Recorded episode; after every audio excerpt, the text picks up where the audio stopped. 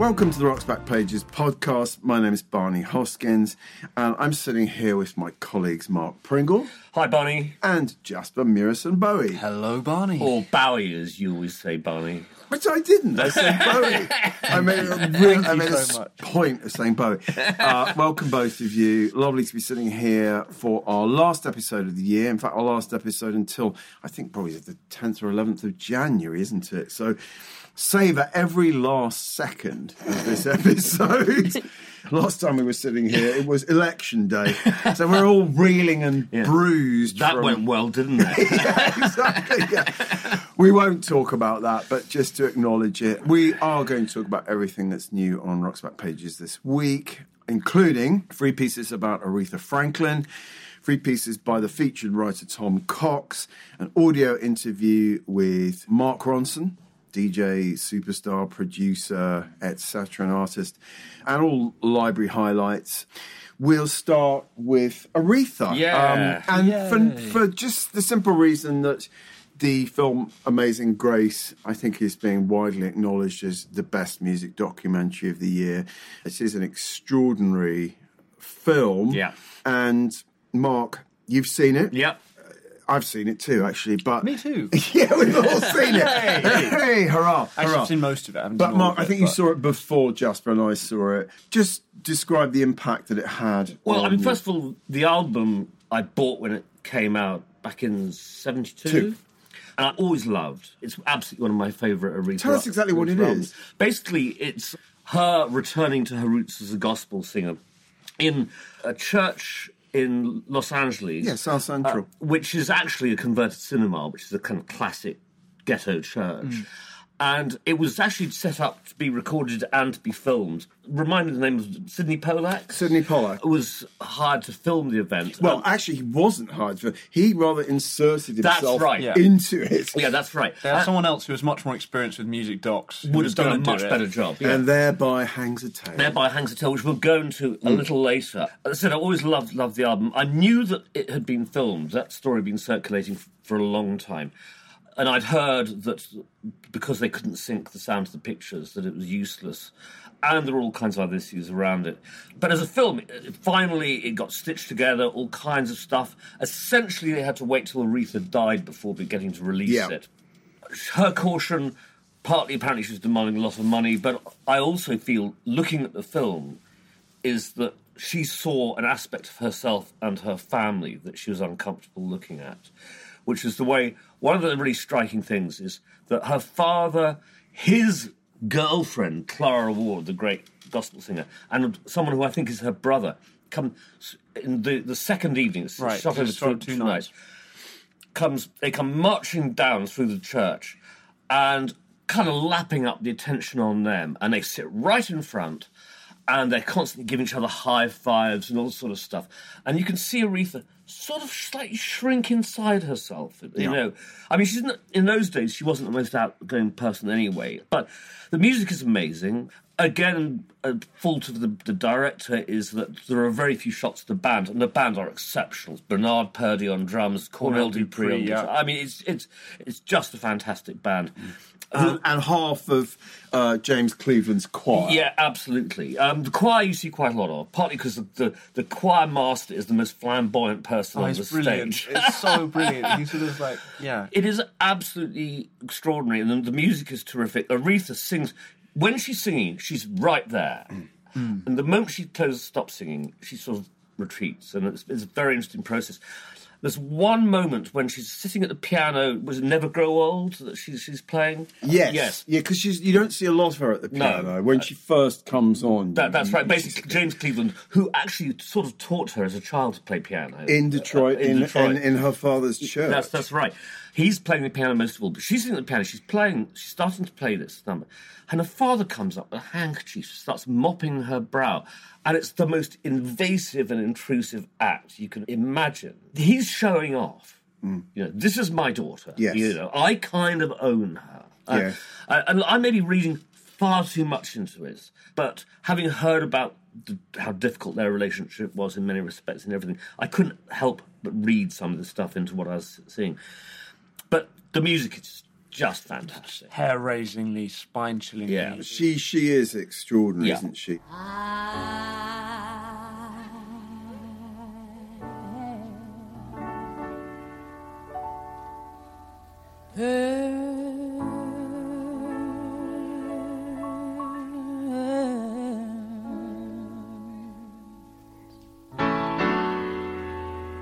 of a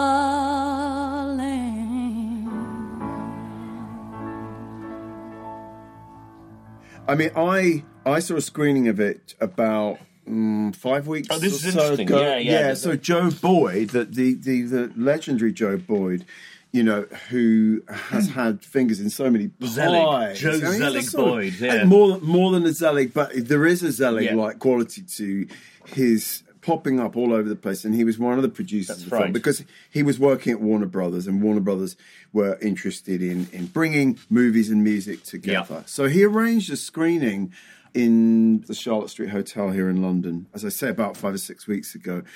And I'm just so glad that I saw it with a you know serious sound system. Yeah, yeah, yeah, and, yeah. And and I was just so struck. I hadn't been expecting Aretha to be quite so. I don't know, as you say, sort of shrinking into herself. Mm-hmm. She's Quite she's timid. yeah, she's the the opposite of a diva in this mm. in this context. And uh, Joe made the point in the Q and A that happened afterwards that you know it was a recording session. Yes. And I actually asked, well, in that case, why was it filmed? You know, if she's so focused and, of course, also shy and complex, mm-hmm. troubled soul, you know, why, why, why film it? You know, and he said, well, because she wanted to be a movie star.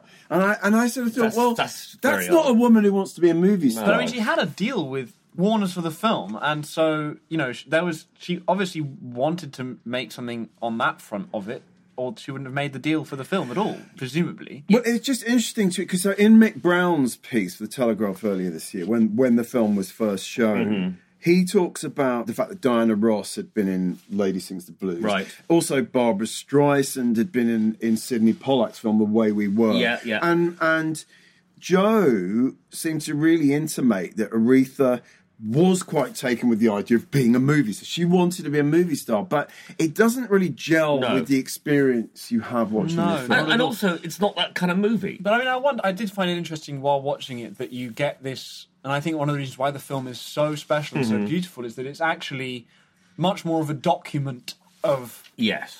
an event that happened rather than it is a film. It's because it's been made so many years in post. It's yeah. been cut together so many years in post. You get to see what happened, warts and all, in a way that uh-huh. you wouldn't have done if it had been released at the time. I think that's right. I mean, yes, it was a recording session, and what, as I, I believe Joe Boyd said, was that there were lots of gaps between takes as they sort of listened back, and all that sort of stuff was going on.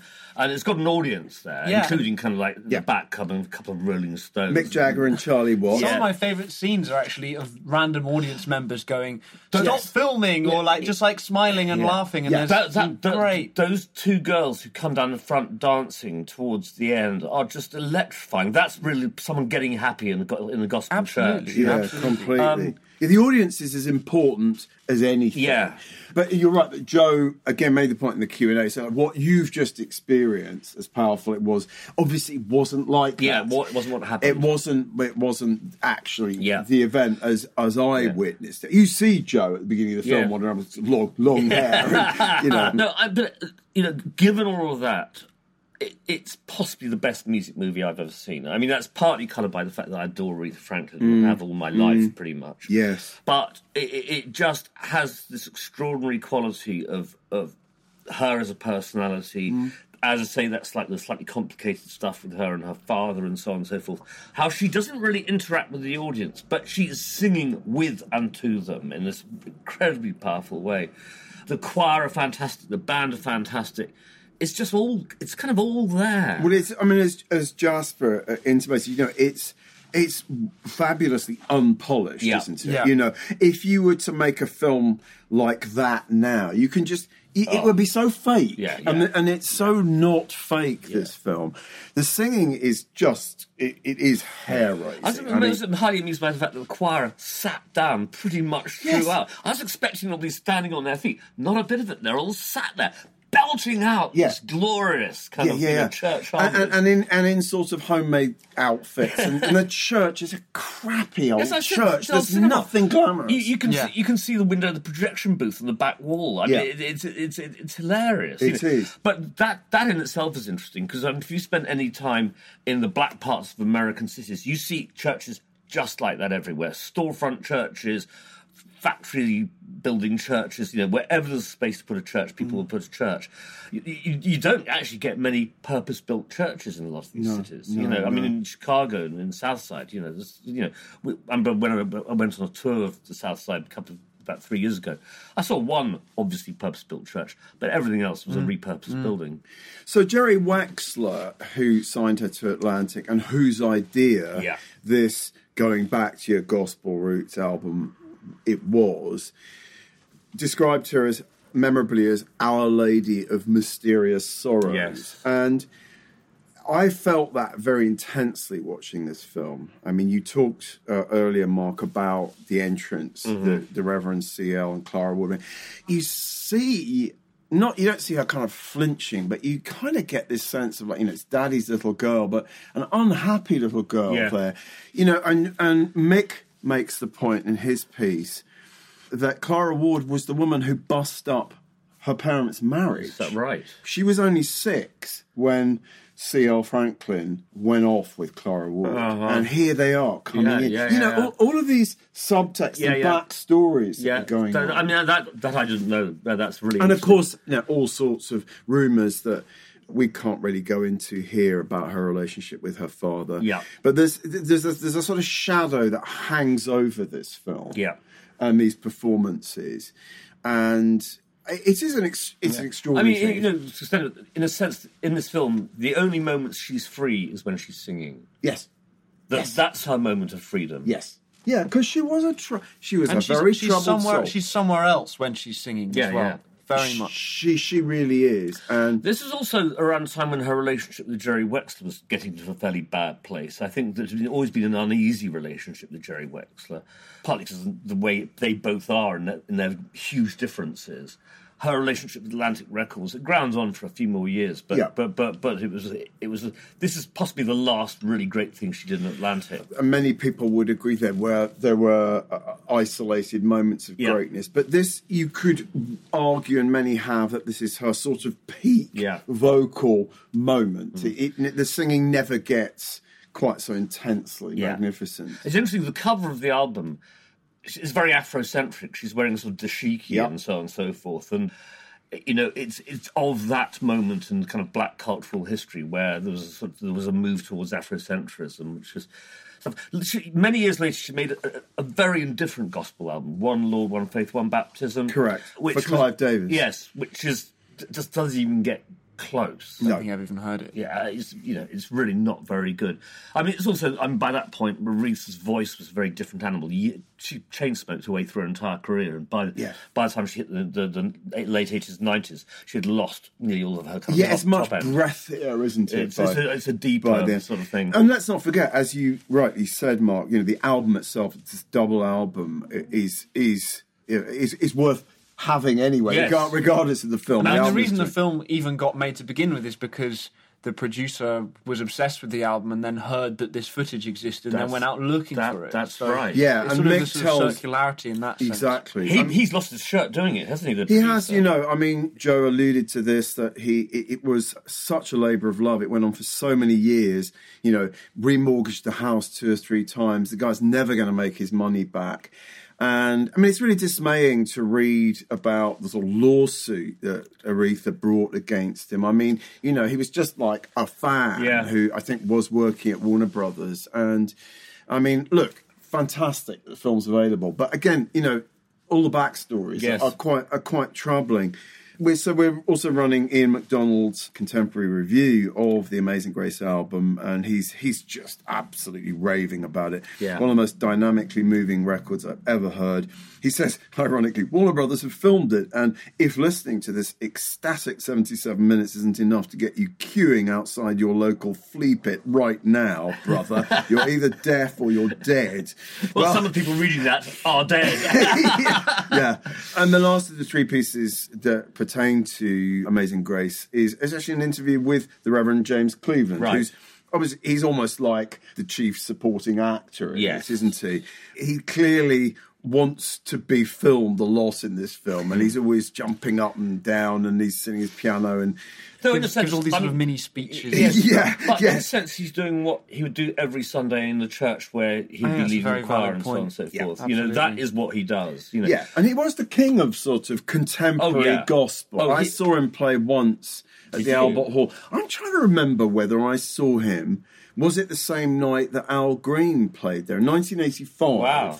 Or was it Cleveland headlining on his own? I mean, I I can't say that I was a huge fan Hmm. of James Cleveland's gospel records. Apart from anything else, he wasn't a great No, singer. no, I love his piano playing. Yeah, I think- he I was think- a great piano player. Really you know, lovely. he's one of the great black American pianist. Yeah. If he had worked in other fields, like if he worked in rock and roll and of soul music, he'd have been a great Yeah. soul pianist. Yeah, yeah. And in a way, I mean, the fact that he taught Aretha, when you hear Aretha, you're hearing, sort of hearing a bit of James Cleveland in there. And Mm. she is, I think, a great R&B piano player, not just a good R&B piano Well, player. he says to one. John Abbey in this blues and soul piece from December 72, uh, yeah, he said, I used to teach her chords, and that teaching is, I suppose, the basis of her musical style even today. Uh-huh.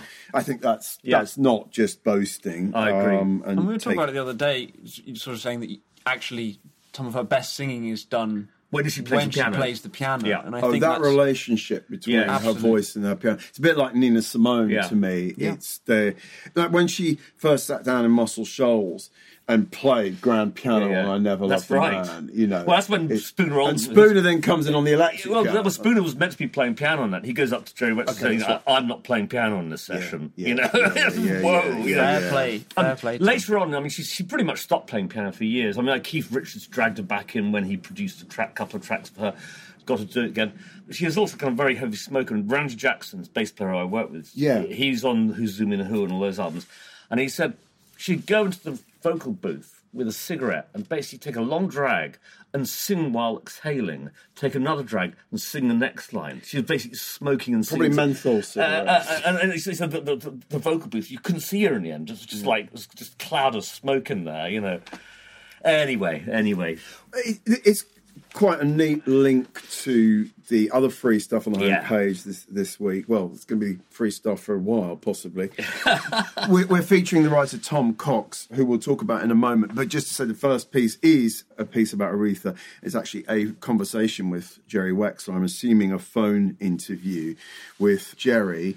This was for the Guardian in 1999 when he was Tom was briefly the chief rock critic Yeah. before Alexis Petridis took over. So it's really just talking to Jerry about when Aretha first came to Muscle Shoals. We, we often talk about Muscle Shoals on the podcast for obvious reasons, but it's it's, it's just a, an interesting little piece with some interesting Wexler quotes. Yeah. He, he really goes into, I didn't know this until I read this piece, about the phone call that Jerry got. He was actually at Muscle Shoals Yeah, yeah. when he got a phone call Yeah. From a gospel DJ called Louise Bishop, calling from Philadelphia, saying that Aretha wanted to arrange a meeting with him. Wow. And he was in the studio with Wilson Pickett, and he had just basically tried to break up a fist fight between Wilson Pickett and Percy Sledge. What? I mean, this is this is a kind of footnote. It's an aside, but I read it and my eyes popped out of my That's head. fantastic. Apparently, Wilson was accusing Percy. Percy provoked Wilson by suggesting that he was borrowing or nicking licks from Pickett's arch enemy James Brown, and Pickett went for Well, him. P- Pickett had a short fuse, was a notorious. Oh, a very short fuse. but he was a prickly individual. Yeah. Wicked Pickett, you know. I mean. yeah, yeah, yeah, and you'd think Percy Sledge would have known that. And- I mean, uh, but- yeah, it was sort of intentionally riling him up. I But, guess. but the thing is, Percy Sledge is one of the most benign appearing individuals you can Precisely. imagine. Precisely. so, but anyway, to get That's great. to get to the Lovely yeah, I little know. vignette. It's a, it. a nice little aside, but so essentially, Tom is asking Jerry about you know what happened that night in Muscles because she goes there. You know, he says, "I want to record you in the south. I want to take you to this funky little studio in Muscle Shoals." And they, and of course, you you you know this story that Aretha walks in with her abusive husband Ted White, Yeah. and it's a room full of honkies. It's a room full of white When in fact, um, basically. when Rick Hall, whose studio and who was kind of sort of co-producing The famed studio. had been asked to provide some black musicians, and he failed to do so. That, I think that's right, or, or at least someone got the blame for not putting any other black. I mean, there weren't a lot of black musicians playing But there were sessions in the players. There- area. there- the there horn black players. horn so players. that's so you know they record "I Never Loved a Man" and Yeah. it's her first million seller, and it redefines Aretha and it redefines soul. music. Yeah, yeah, yeah.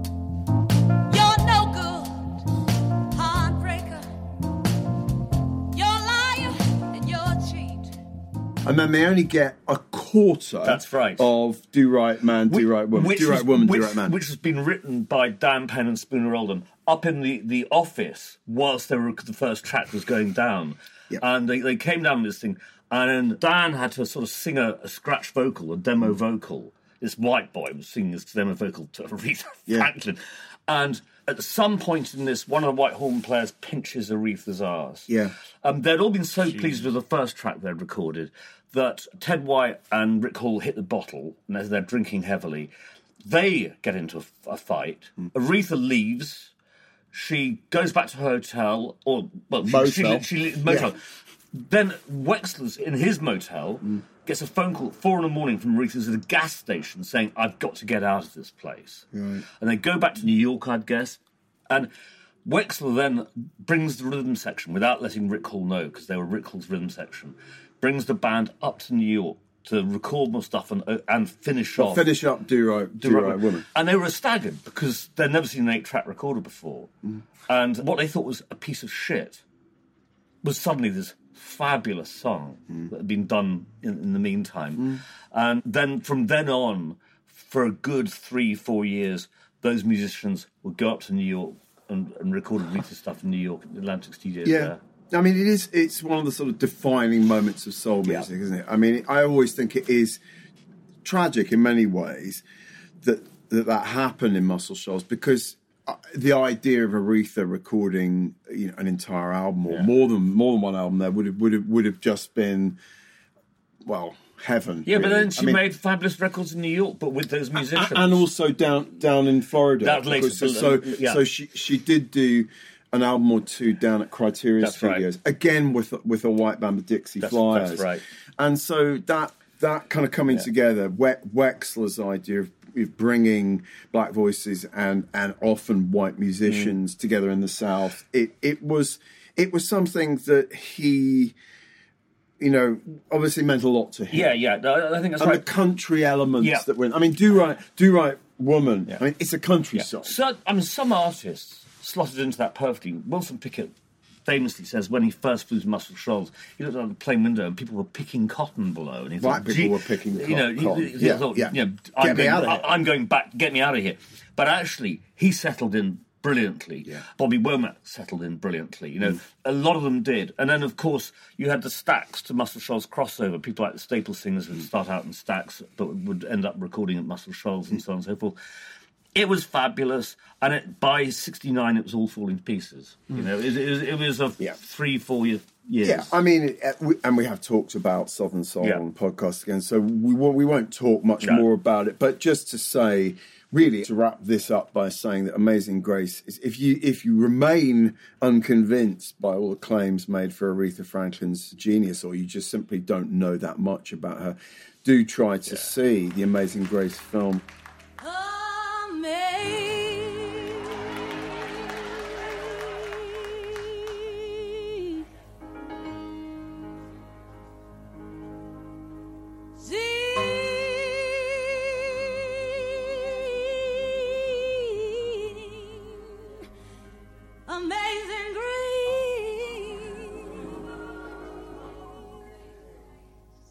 So, just briefly on Tom Cox. He's a, such a good writer. By He's a, such a funny writer. Yeah. And we've had him on RBP for quite a long time. He no longer does journalism. He's essentially reinvented himself as, as an author.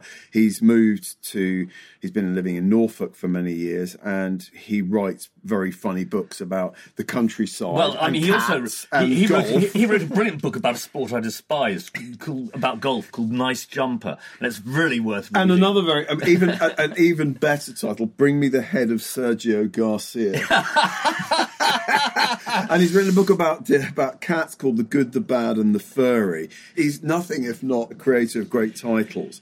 But a dyna- dynamite music writer. a dynamite music writer, and and so in addition to that Wexler piece, there's a piece from the Daily Telegraph, May 2004, about GarageBand. Essentially, GarageBand has just been introduced by Apple. Uh, to say that that's rec- recording so- multi-track recording software. and a sort of entry level multi-track recording yeah. software that came pre-installed on every new Mac. Absolutely, and it was, at that time. and until they mucked it up in recent years, it was fabulous. It was really, really good. Well, so he he he puts this in context and says there must be quite a few others like me out there, mostly men around the age of 30 who've accepted that they're never going to play the guitar, but haven't yet come to terms with every implication of this, such as the fact they'll never get to jam with Joe Perry from Aerosmith.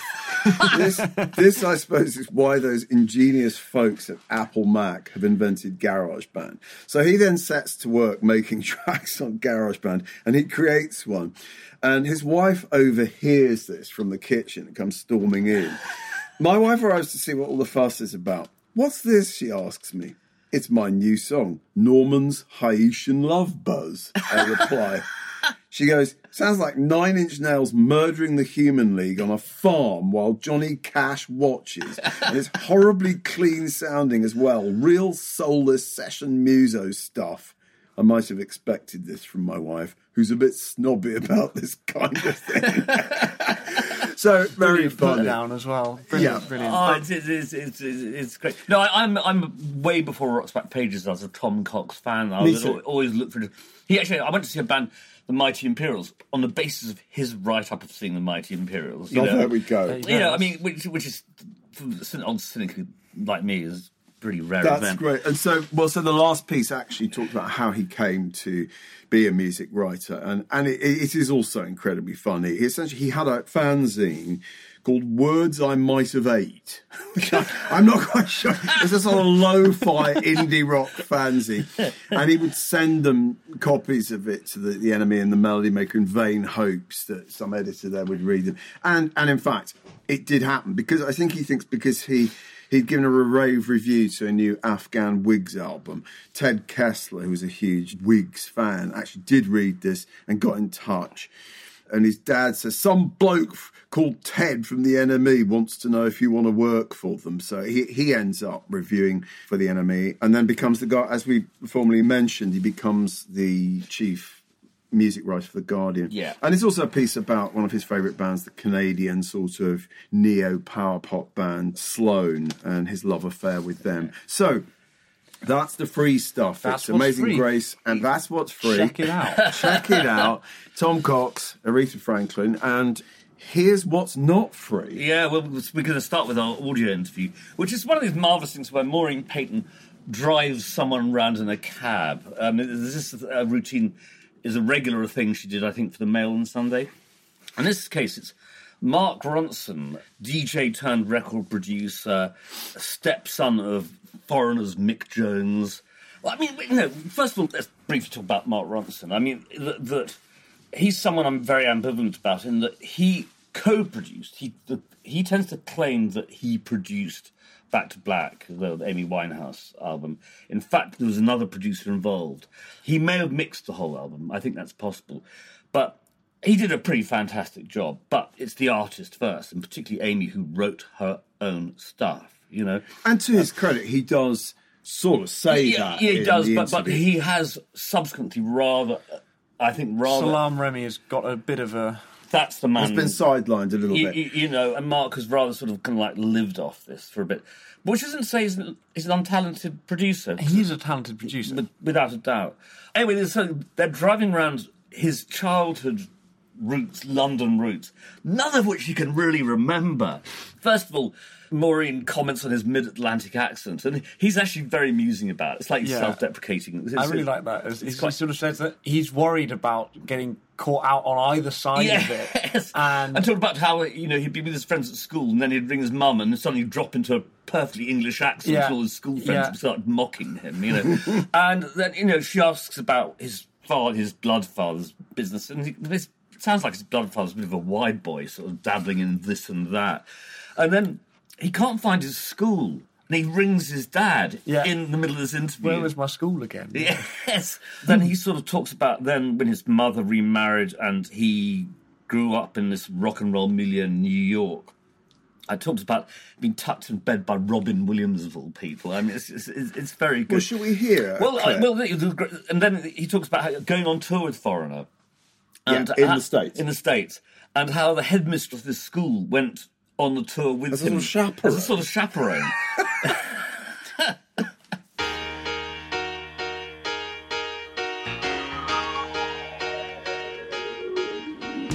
My mother was still quite like strict and wanted us to be mm. like not just think because we were on tour with the rock and band that we were gonna like. you This know, is your twin sister. yeah, Yeah, me yeah. and my twin sister. So she brought this woman who was the headmistress of the whole junior school on tour with us, with foreigner in the in the states to make sure that like we would we were like still on our best behavior or whatever else it was. Wow, that must have been exciting for the headmistress. I think so. It was also weird because in school you're not supposed to be cool with the headmistress. So like I remember coming back after that, someone pretending that nothing ever happened. It's like almost like when you like sleep with someone in the workplace and like you both have to pretend like the next day that like nothing ever happened. Like that was the thing. Like, right, well, when we get back to school, it's back to the same dynamic. Okay, I don't like you, you don't like me. yeah, it's not look her in the eye. Yeah. You're as cold as ice. You're willing to sacrifice our love. No, At he- least he didn't sleep with his head. he was too young, Barney. Um, Barney. But but really, yellow card. He, he talks also about how he is always looking to the past for his, the, the, the music that he, he loves and the way he wants to produce. It's produce very records. much borne out by the records he's produced, even in the in the years since Back Um, to Black. I mean, uh, Uptown Funk yes. with Bruno Mars is just Yeah. just a straight, you know, eighties funk and. I think that's soul, that, that's absolutely right. soul. I think he has the nostalgia towards the past that a lot of people of his generation have. A past that they didn't actually live through. I mean, he he may have heard these records as, as, as a child, you know, but he loves the quality of the sound of those sorts of recordings and so on and so forth.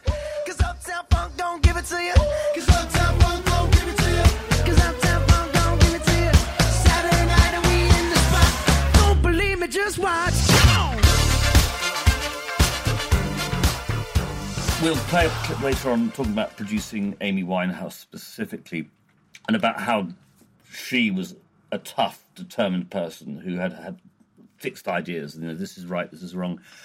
And he talks about also being a DJ. He did his birthday party, Tom Cruise's wedding, you know, which is actually all pretty amusing. His friendship with Sean Lennon. Hmm.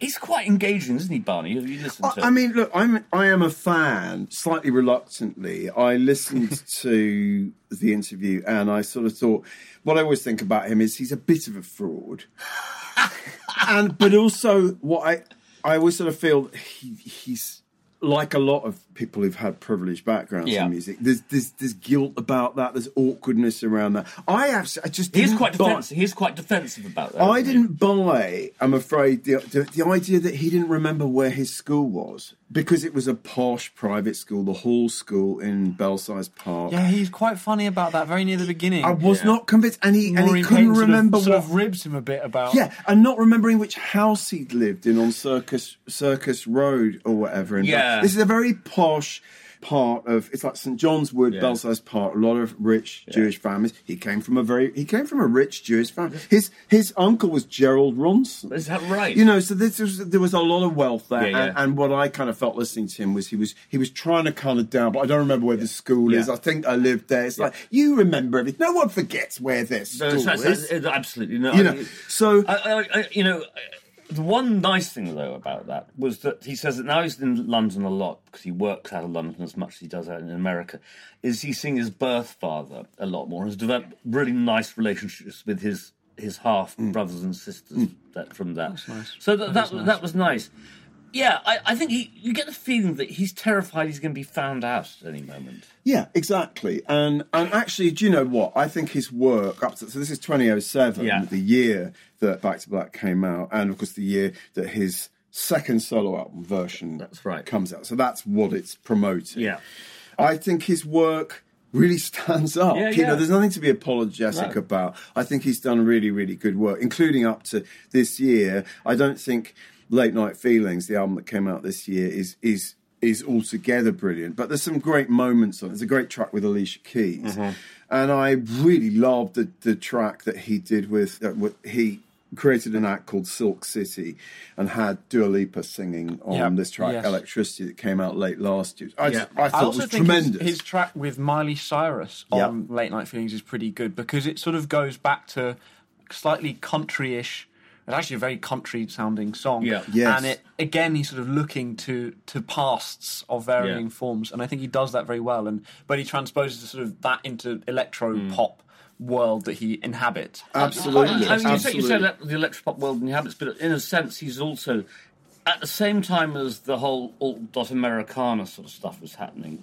He was part of a large movement of musicians back to things like recording bands live in the room and all of that sort of stuff. Mm. Yes. um, which I approve of. You know, But it because- wasn't yeah, no, I- slavishly I- nostalgic. You see, I think what true. was so striking about Back to Black was that it, it used those idioms, but also hip hop's in there. but hip hop's in Yeah. there, and Amy's own kind of jazz inflections Yeah. and the way she writes. To me, it, it, it was the best of both Yeah, worlds. yeah. Incredible horn arrangements, Yeah. but it didn't feel like some sort of pastiche Or Stax. Motown No, review. no, no. I mean, it's, it's interesting. He, he talked about how she was already sort of be, started to be hounded by the press, even as early as that.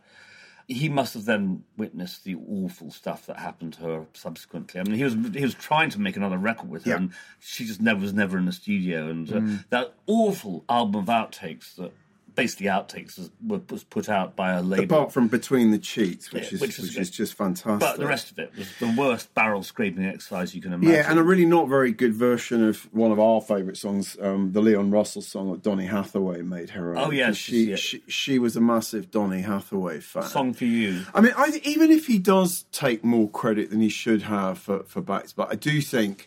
You know the sound that he got on that record great. was fantastic. It's, for me, is it's one of the record. great records that's come out It of this really country is. in the last 20 years. And yeah. you know, okay, so you know, you hear him talking in this interview, and it is very like record collection rock. It's all, Yeah, it's yeah. all. He cites all the right influences. There's a very funny moment where Maureen asks him about this, the, the sort of urban myth that that spread around that he was Mick Ronson's son. Yeah. and, and he actually sort of says he kind of goes, yeah, I kind of subsequently discovered what a genius Mick Ronson was, and he talks about the string arrangements on on Hunky Dory, and, and then he and then he sort of he, he says he probably doesn't mean to, but he goes he sort of goes, yeah, of course it would have been a lot cooler to have him as a dad than than, than, than, than, than, the guy in Foreigner, yeah, because Foreigner just isn't cool, is No, it? no, You no. know, it's not cool. There are probably people who thought he was the son of Mick Jones of the Clash, you know.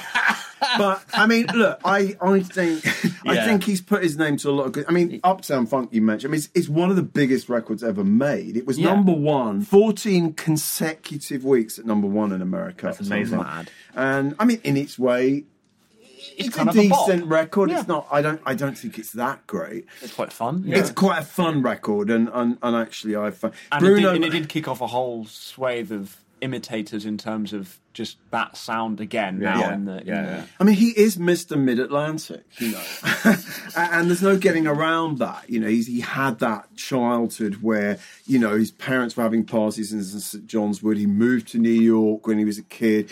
He spent a lot of time in LA. You know, but it's it's actually I really did enjoy. I Yeah. enjoyed the. Is there something quite fun about these these Yeah, Maureen yeah. Paton back of a taxi? No, I, I. I, I like them, And particularly because they're going around London, and I think if you know London a bit, you know sort of vaguely where Um, they are. For, for me, the that's Dizzy quite Rascal was fantastic. It was going around where I lived for So 15 great. years, you know. Any, And he also mentions Barb. So we had Barbara Charone in, obviously, about a month Yeah, ago, yeah. and Barbara was was doing his press at that time, and maybe maybe, maybe, think maybe still still does, doing, his, yeah. does his press. And he keeps sort of saying, "I think we need to get back to Barbara's office because that's also in St John's Wood." I mean, it's it's very funny, and he's a Chelsea fan. Oh, shush. shush. Right, well, shall I tell you about some of the stuff that's going into the. Would you like to do that? I think I'll do that. A sort of Christmas A special. sort of Christmas special. Starting in June 68, Keith Altham, New Musical Express. He goes down to Olympic Studios where the Rolling Stones are, are recording what it becomes Beggar's Banquet, great album. Also, Jean Luc Godard, whose marvellous star Anna Karenina died just a few days ago. Yes, Anna Anna Karenina, did you no, say? Said Anna Karina. Anna Karina. we'll get there eventually. Anyway, he's there filming what is actually, I think, one of the worst Godard films of the lot. One plus one subtitles. It's Sympathy for the pretty terrible. It's an absolutely dreadful movie, but it is great seeing Stones in the studio recording "Sympathy for the Devil." Anyway, so Keith's down there and he says, There was film director Jean Luc Godard, who is the least noticeable person amongst the pulchritude of young ladies legging about the studio and the bright, long haired young men. He was dressed in a sombre suit with an innocuous tie and has a small, pertinent, bespectacled face. Later on, he writes, I go home greatly chastened and fall asleep, which is where all good stories end. But no, at 4 a.m., there's a phone call from a, a delighted Bill Wyman. Well, you missed it. The studio's gone up in flames. There's three fire engines and the ceiling's on fire. It's absolutely true. Olympic Studios, mm. mm. but, uh, but it, it was wildly overstated in the press. It was a very minor fire, mm. you know. But that, that, that's so it's a, it's a very nice snapshot of the Stones at that particular time, and and, and you know, the, and the, the, also the relationship that Keith had with the Stones. He he was sort of Keith like, Altham. yeah, he yes, was 'cause Keith Richards definitely. had a Definitely. Yeah, somewhat of a relationship. yeah, Keith, Keith, Altham definitely had a sort of, you know, the, the, where they'd, they'd mock him, take the piss out of him, frankly, you know, but, you know, he, he gave as good as he got in the pages We've of the taken the NME. piss out of Keith Altham. Absolutely. Here. Um, Yeah, in this very room, in this very cupboard. 69, I mean, very briefly, Lionel Hampton interviewed by Max Jones. And Lionel Hampton has just done this show at Hammersmith Odeon, which has really split the audience because he was doing like almost like modern pop. Rather than, sort of the, oh. rather than the classics like Flying Home and all that hmm. sort of stuff. And he says, I'm used to carrying a lot of rhythm. I'm a rhythm and blues player. That's what I am. And that's kind of just an interesting line. He sees himself as much in the R&B tradition as the jazz tradition. Yeah, hmm. It's interesting. You sometimes get the sense that for American musicians coming to the UK, the UK audiences want the sort of vintage Yes. classic version of an act rather than whatever they're doing at any given time. That's always been the case. I mean, like if soul musicians coming over and they're, they're playing their most recent stuff, then the audience are going, "Yeah, but Mm. we want to hear your old hits." So It, it it is that nostalgia of the English white audience for Yeah. slightly older Yeah. African American music. we actually have an audio interview with Lionel Hampton We on do. Rock's Back Pages, yeah, which is yeah. which I Uh, think He's, is quite he- he's a really interesting guy. Yeah. I, I've seen him. I saw him at the Capital Jazz Festival in '82, and it's just fantastic.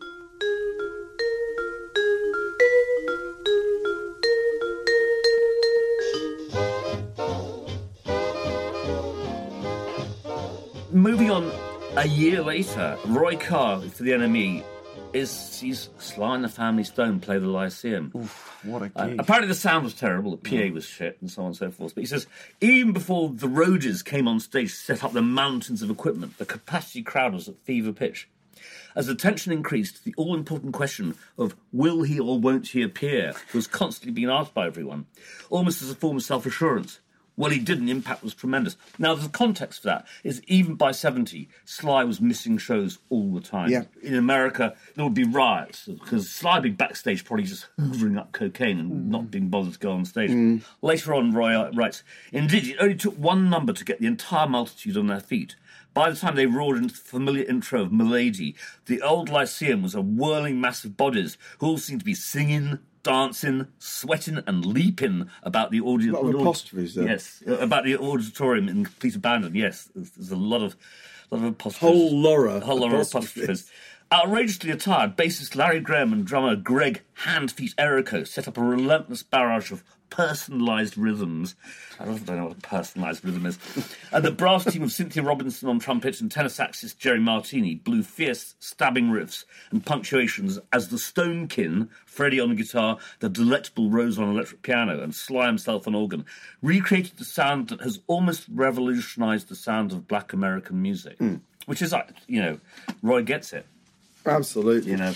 Well, even with to have been even with Oh. bad sound, they must have been phenomenal. Then we, you know, most of us only really know the Woodstock, Yeah. the footage, but I, I, I, one thing he says in the piece is, is that the audience had probably just seen Woodstock and they were responding like the Oh. Woodstock audience had, like oh, saying that's higher, interesting. Yeah, yeah, yeah, uh, yeah. Of course, of course. Because this is September 70, so it's almost exactly a year after after Woodstock.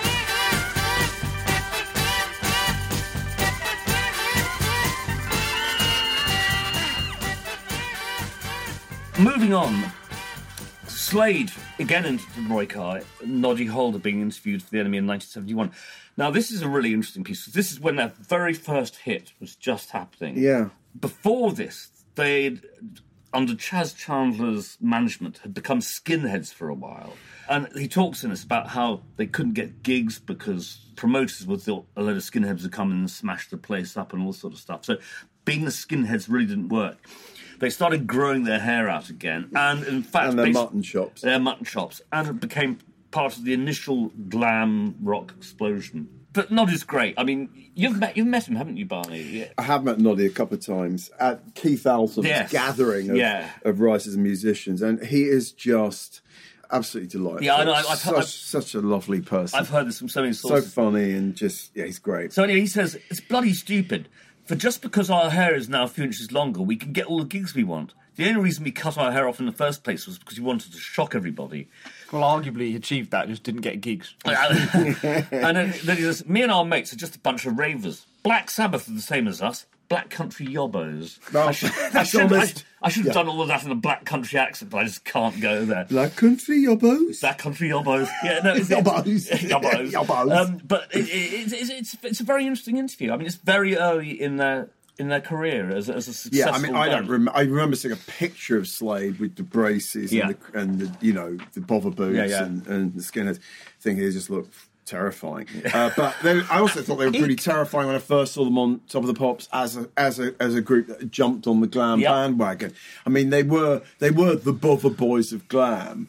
Right down to the uh, just sort of really yobbish misspellings of their lyrics. Oh, I- I they were willfully Their- sort of well, illiterate. Their weren't spelling was Prince before Prince. It's very know, funny. um, but they were great. Those early Slade singles were, were pretty pretty interesting, especially when Jim Lea was playing But- the, but- the, the violin. th- there was they had a real qu- mad quality about them. And also, Noddy's, were mad, Yeah, and, yeah, Nod- and yeah. Noddy's voice was very particular. Yeah. You know. Um, anyway, and, and I suppose at this point, Jazz is going to put in their Christmas single and in, in, as an insert. Of course, Hurrah! of course. podcast. Here we go. Slade's Merry Xmas, everybody. Merry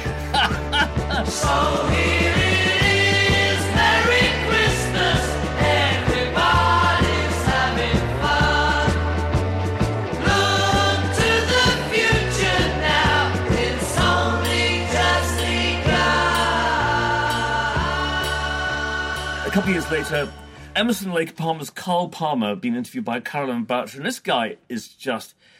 Oh, you just feel like punching him. He's got no sort of self self awareness whatsoever. He said, "I went to see the Pink Floyd concert the other day, and the day I hit a gong stand and it catches fire, I shall stop playing. Nick Mason can't play drums."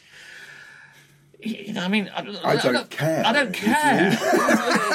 and, and then he says, Just so self-important. yeah, well, exactly. They sound Well, not funky. ELP were nothing if not self-important. Absolutely. they were, that was the very definite. King, the princes it was of the plonk It, self-importance. it was the defining aspect of the self-importance. He says, they sound not funky. They say that in order to be funky, you have to be black, and that annoys me intensely. You know, it's just like, just go. And talking of funky black men, Yeah, Swamp Dogg. It's actually it's it, it's not really an interview. I mean, there- he- Joe McEwen, great the American great writer. Joe McEwen, Mr. C. Uh, yeah, this is an English magazine, Black Music, in '75, and he visits Swamp Dogg. He doesn't really get enough out of Swamp to constitute an interview. But he gets the old thing, like before I created Swamp Dogg. I would have said what I thought you wanted to hear. And of course, I'd be lying. We'd both know it. I think I have a lot of things to say. If people like it, fine. If not, fuck them. Great, great man. I mean, We love know, him. Swamp Dogg is one of the, the great eccentric mavericks Yeah. of soul, isn't he? Because he did start out in a fairly orthodox form as Yes. little Jerry Williams, and then he made fairly conventional soul Yeah. singles as Jerry Williams, and then he just created this sort of alter ego, Swamp Dogg, Yeah. and made these And mad stopped giving a records fuck, that are kind basically. of they're like kind of almost like black rock Yes. in places. Total destruction to your mind, for example. None of them did very well. But, No. But, but the thing is, he had had a very successful career as a writer and producer for other people.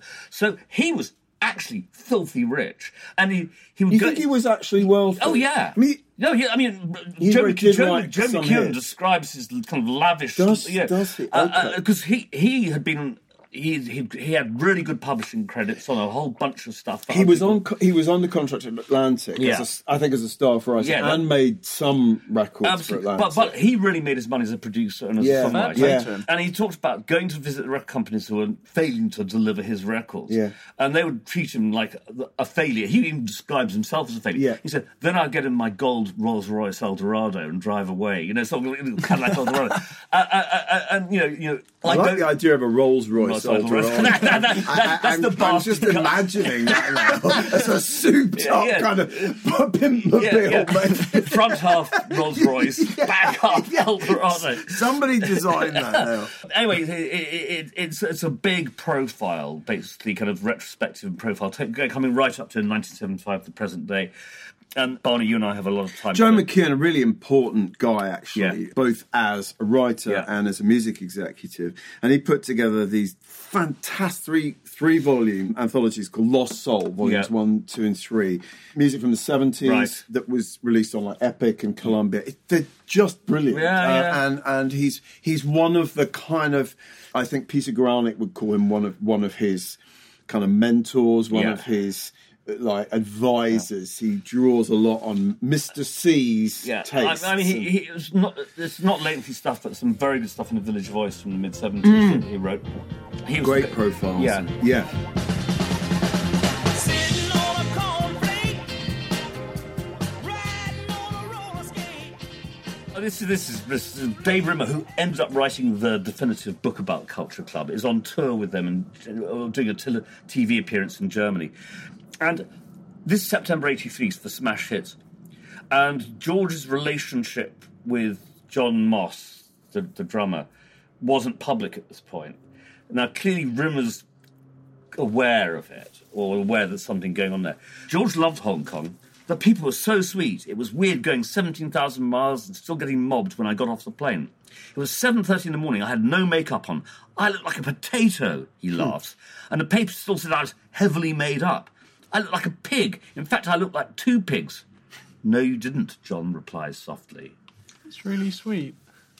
It's good, isn't it? It's, Yeah. it's Stephen Daly interviewing De La Soul, as Amy Linden corrected me. De La, yeah. De La Soul. There you careful. For, for Blitz in 1991. And this is when De La Soul is Dead had just come out, which is the, Yeah. their second album. A good couple of years after the, the, their Three fu- feet high and rising. Three Feet High and Rising. And as an album, it's a complete sort of rejection of Three Feet High and Rising. It's a very, very different mm, beast. Yeah. They've been having a tough time. They'd gone on tour with LL Cool J and been kicked off the tour because of fights breaking out in the dressing room and things. Mm. And there's a reason for that, is that a lot of these young toughs going to hip hop shows at that time looked at De La Soul and thought all this flowers, pans, Daisy stuff, age the stuff, Daisy Age yeah, stuff, yeah. that they're going to be easy, easy marks. And so they'd be going to the dressing room and threatening them. And the- De La Soul would fight back and kick their asses. Punk little kids going around thinking that just because we got daisies in our video, we're soft. So they start trouble with us and we kick their ass. That's Trugoy. So, so I mean, the, it's quite a down interview. They, they are trying to kind of find their place back in the hip hop world after this enormous success of their first record. They've stayed together pretty much ever since, haven't they? They're still they're still doing stuff. Their, But- their most recent album is actually just great. It's just a great album. So Yeah, yeah. Mm. But you know, it's a struggle. It's, back in those days, you could go to a party and just get on the mic, but now it's basically just work, work and rules. It's a band really kind of you know going through that sort of difficult stretch that you know a, a lot of bands do. Yeah. Lastly, Simon Price interviewing Pavement. It's a very funny interview. But this is kind of a good point that Stephen Malkmus makes. He says 80s sounded reverby and big. Distortion is the reverb of the 90s, the prevailing cliche. In 10 years' time, people will go, ugh, hear that?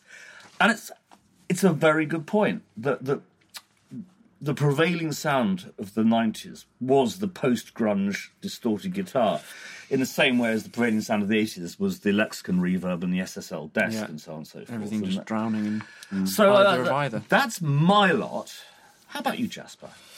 I'm going to go on to not that much further, but 2001, Björk, and this is a fabulous Björk interview with David Toop, who was our guest quite recently Yeah. in The Wire in September 2001, and this is a really long, it's like 5,000 plus word piece and, and report on going to Iceland. And it's a really, really great piece. Yeah. I would highly recommend taking the time to read it because Toop's writing is wonderful and it's and it's fascinating. Yeah. Björk talks about recording her latest album, which is Vespertine at the time, Fantastic record. and they talk about Icelandic paganism and folk music and spirituality and all sorts of stuff. She The has a stuff lovely we bit- talk about. Yeah, all time, absolutely, isn't all- it? every day in the office. Yes. And she has a really lovely bit about when she was on tour with the Sugar Cubes, which was the band that she was in in the 80s. Mm. yeah, yeah.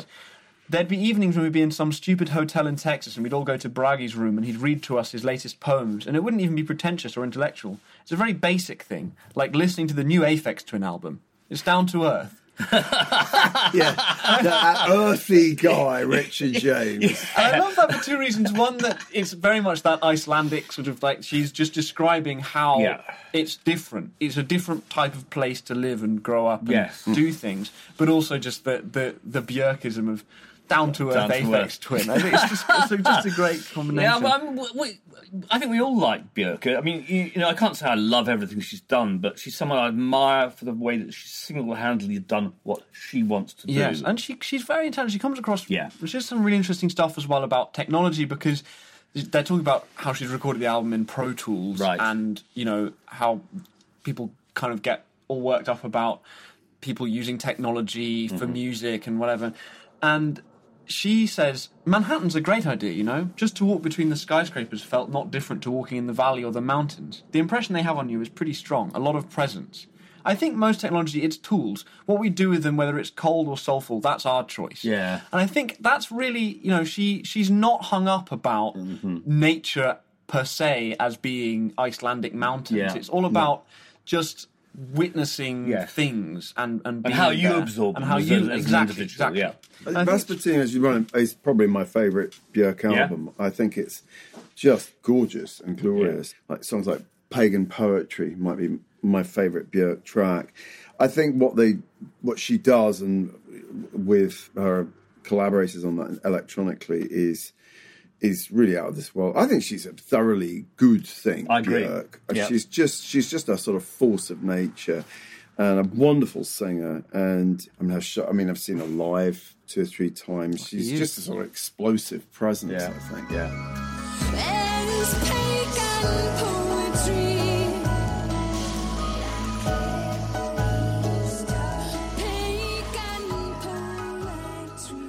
Speaking of explosive presence, Oh, you're not going to let off. are you? Oh, come, Barney! you- Second oh. yellow card. I'm sorry. red. so That's a red then. Straight red. I've gotta Yeah, go. You're gonna go. Jamie Cullum at the Royal Concert Hall. The 30 year old exploding piano man grabbed the moment by the scruff of the neck as he combined fine musicianship with hyperactive showmanship. And he's playing at the Royal Concert Hall in Glasgow. David Sinclair reviewing it for The Times in 2010. Mm-hmm. And the sense you get from this review is that David Sinclair can kind of see Cullum's talent, but that it's sort of obscured by this big production show, Right. And, you know, jumping up on the piano and Yeah, yeah. all this sort of stuff designed to to be fun and pop and Yeah, yeah. entertaining. It was a lot of fun. But when it ended with Cullum alone at the piano singing his theme from the movie Gran Torino, there was a glimpse of a performer with greater emotional depth than we've been allowed to see for much of the Right. show. Interesting. We were listening. You were playing in the office. his Song Society album, which Yeah. is he basically he gets together with a couple of his band and they sit in a room and they pick a pop song they've never played before from you know recent pop song and they learn to play it in an hour and they record it and put it on YouTube and it was never even designed as an album it was just yeah. a series of YouTube videos and it's now on Spotify and actually that's my absolute favorite thing Well, he's ever well, done I, I've never been a fan of his, and suddenly this really, really good record was playing, and it's great. it was enormously engaging. And uh, you know, the, his own material is not good. I don't think. I don't. I think he's a, he's, I a, have no he's a- particular- I think I- he's a poor writer. But when you're doing pop songs in the way that jazz musicians always have by tradition, going right back to the 30s, Yes. right up to Well, Miles. Da- Miles Davis doing time after time and things like that, it really wo- it, it worked. It worked. Yeah. It was- it And they're was all songs that, because I mean, I was listening to you playing that as well, and they're all songs that most people would recognise. yeah, Yeah. definitely But done in, in a really interesting way. Yeah. Yeah. No, we liked it. I mean, we were slightly surprised to be mm, like We're, gob- quite we're so still much. gobsmacked We are. we our, like our something. jaws are slackly hanging down in front of the microphone right now. Make my wish come true. All I want for Christmas is you. One, two, oh, one, two.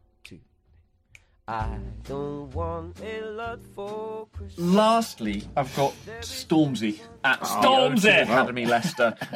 It's our first Stormzy piece, and we thought we urgently should rectify the fact that we didn't have any in the, Yeah, in the yeah. library. Yeah. And this is a live review, again in the Times, Stephen Dalton. And Stormzy puts on a great show, as you would expect. He's got real presence. Mm. Stormzy commanded the packed room like a whirling typhoon of kinetic energy, his rapid fire raps punctuated by self deprecating patter and religious fervour. Athleticism, verbal dexterity, and weapons grade charm make for a pretty persuasive package.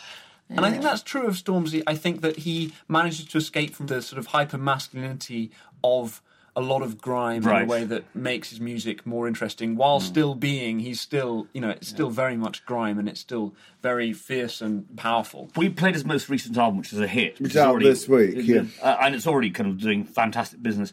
We were listening to it quietly in the office. Uh, Not really the right Not environment really in for the it. right You place. need to listen Um, to what but, he's but saying Very and of little sort of grabbed me in the way that, let's say, chunks of, well, going back to the, uh, the early days of grime, Dizzee Rascal's, Boy in the Corner, where great swathes of words would literally catch, catch you know, I, I wasn't really hearing much, but as I said, Yeah. wrong, wrong, wrong environment to, to listen and I to think it. actually Stormzy in some ways is the next Dizzee Rascal, Yeah. if you can say that. I mean, he he he's got that same sense of humour Yeah. and wittiness about a lot of it that that not every No. artist does. It's been a hell of a year for him, hasn't it? I mean, he oh, yeah. played Glastonbury. He wore that extraordinary, like, bulletproof Union Vest. Jack Yeah. vest thing. And, of course, got strongly behind Jeremy Corbyn for all the good that did. but he's, you know, he's, he's a huge star. No, I- He's a I- real I- icon. And he's doing really good things, Yeah. and he's got a publishing imprint for books that would Yeah. otherwise not get the attention they should. And he's being putting black students into Cambridge, Cambridge funding University. no, he, no, he's, no, he's a good man. He's There's a no good doubt. guy, I think really. the other thing that's very interesting about him and about grime in general is as white pop and rock is becoming more and more middle class because the only people can afford to put bands together in a traditional way or or do all that sort of process are people who are living on the bank of mum and dad basically the one area where people from genuinely deprived and difficult backgrounds, which is basically the, the, the inner city Afro Caribbean and Afro Asian communities, are really doing stuff. And it's because they can make records on their laptops. And that's you're spot on because this show it was it was him Yeah. and a guy on a laptop. Yeah. That was it. Yeah. And I think it's you know the fact that he managed to hmm. command the pack room, quote Yeah. unquote, is you know I remarkable. that's- That's, that's- a testament to his. you know, grime isn't for people like, well, certainly Barney and myself. Speak for yourself. well, I'm speaking. I, No, I know, actually, I, have- no, I, wake up to the sound of grime and I have my cornflakes. That's a lie, and I'm speaking, Listening and, to- and I'm speaking for you.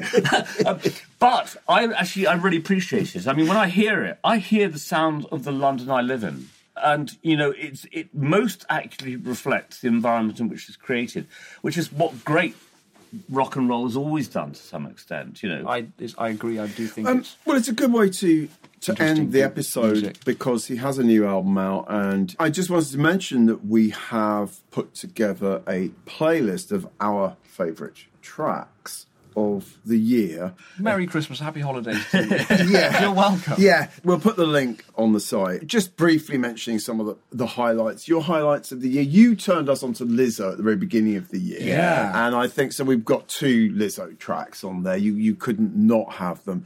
Just tell us briefly about Lizzo. Is she is she sort of your your kind of breakthrough star Yeah, I of the mean, year? actually, I started listening to her right at the end of last year Yeah. when the track "Boys" that that Yeah. came out. That was sort of like, but actually, not even the end. Sort of like summer, summer, end, late summer.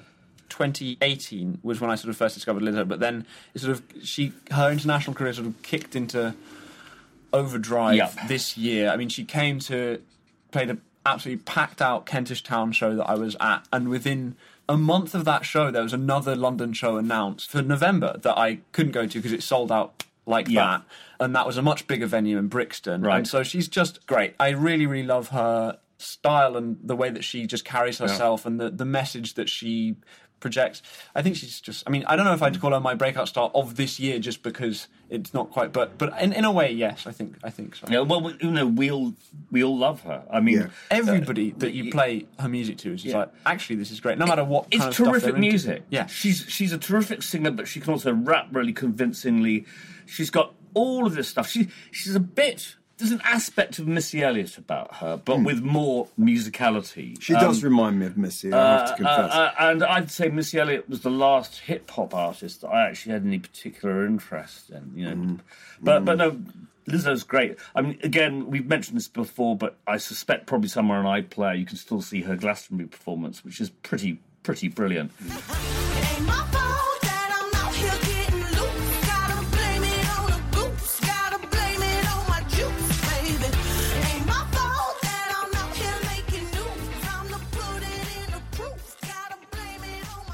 We'll talk some What other good stuff about on you? the playlist, including your beloved Foals.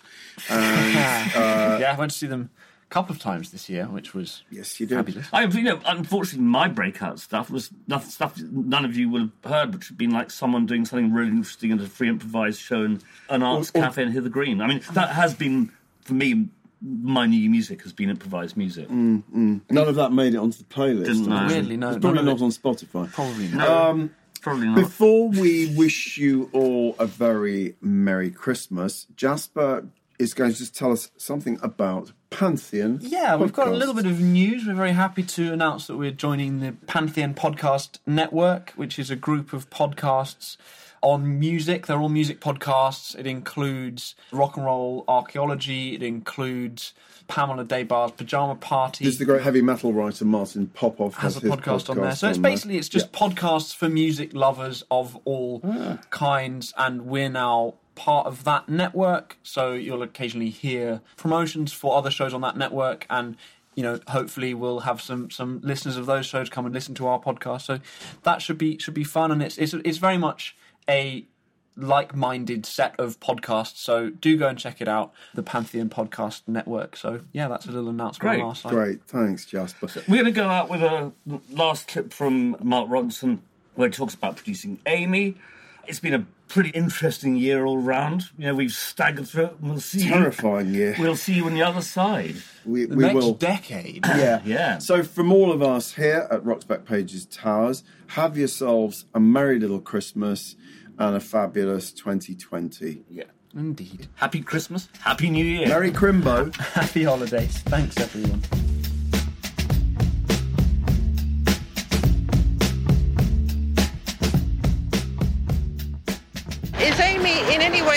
Diva? Because she, the, the way that this amazing eye, eye makeup and so on, she kind of looks diva-like. she just knows what she wants and hmm. and it's really it's actually kind of refreshing because in the studio you know you, you're everyone's walking around on sort of eggshells a lot of the time when they're talking being all diplomatic because they're talking somebody says like hey i wrote this do you like it if you say no you're saying no because you're basically someone saying these are my feelings and you're going no that's shit Yeah. so a lot of the time you waste all this time like going like oh, maybe it's good, maybe we can fix that. And you spend eight hours trying to fix something that you didn't like in the first place. Whereas Amy is just like, just really brutally honest in the studio. I remember the first time I played her something that she didn't like, and I was like, what do you think of this? It was just like a little idea I had for, for the start of a song. And she goes, no, I don't like it. And at first I was like, oh, like, that hurts. But what about if I uh, change this? She was like, no, I don't like it. And I was like, well, is it what, what part don't you like? She's like, I don't know, just don't like it. And that was it, and it was over, and it was great. And like for two seconds you have that little pang of like, whatever, but then you end up saving so much time and you're just Yeah. on to the next thing. Yeah, sure. I told you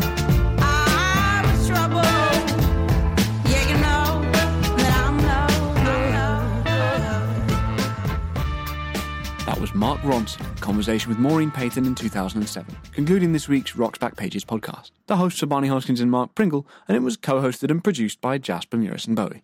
For a list of articles discussed and full show notes, please visit rocksbackpages.com forward slash podcast. You can find thousands of articles, as well as hundreds of full-length audio interviews at rocksbackpages.com. Happy holidays!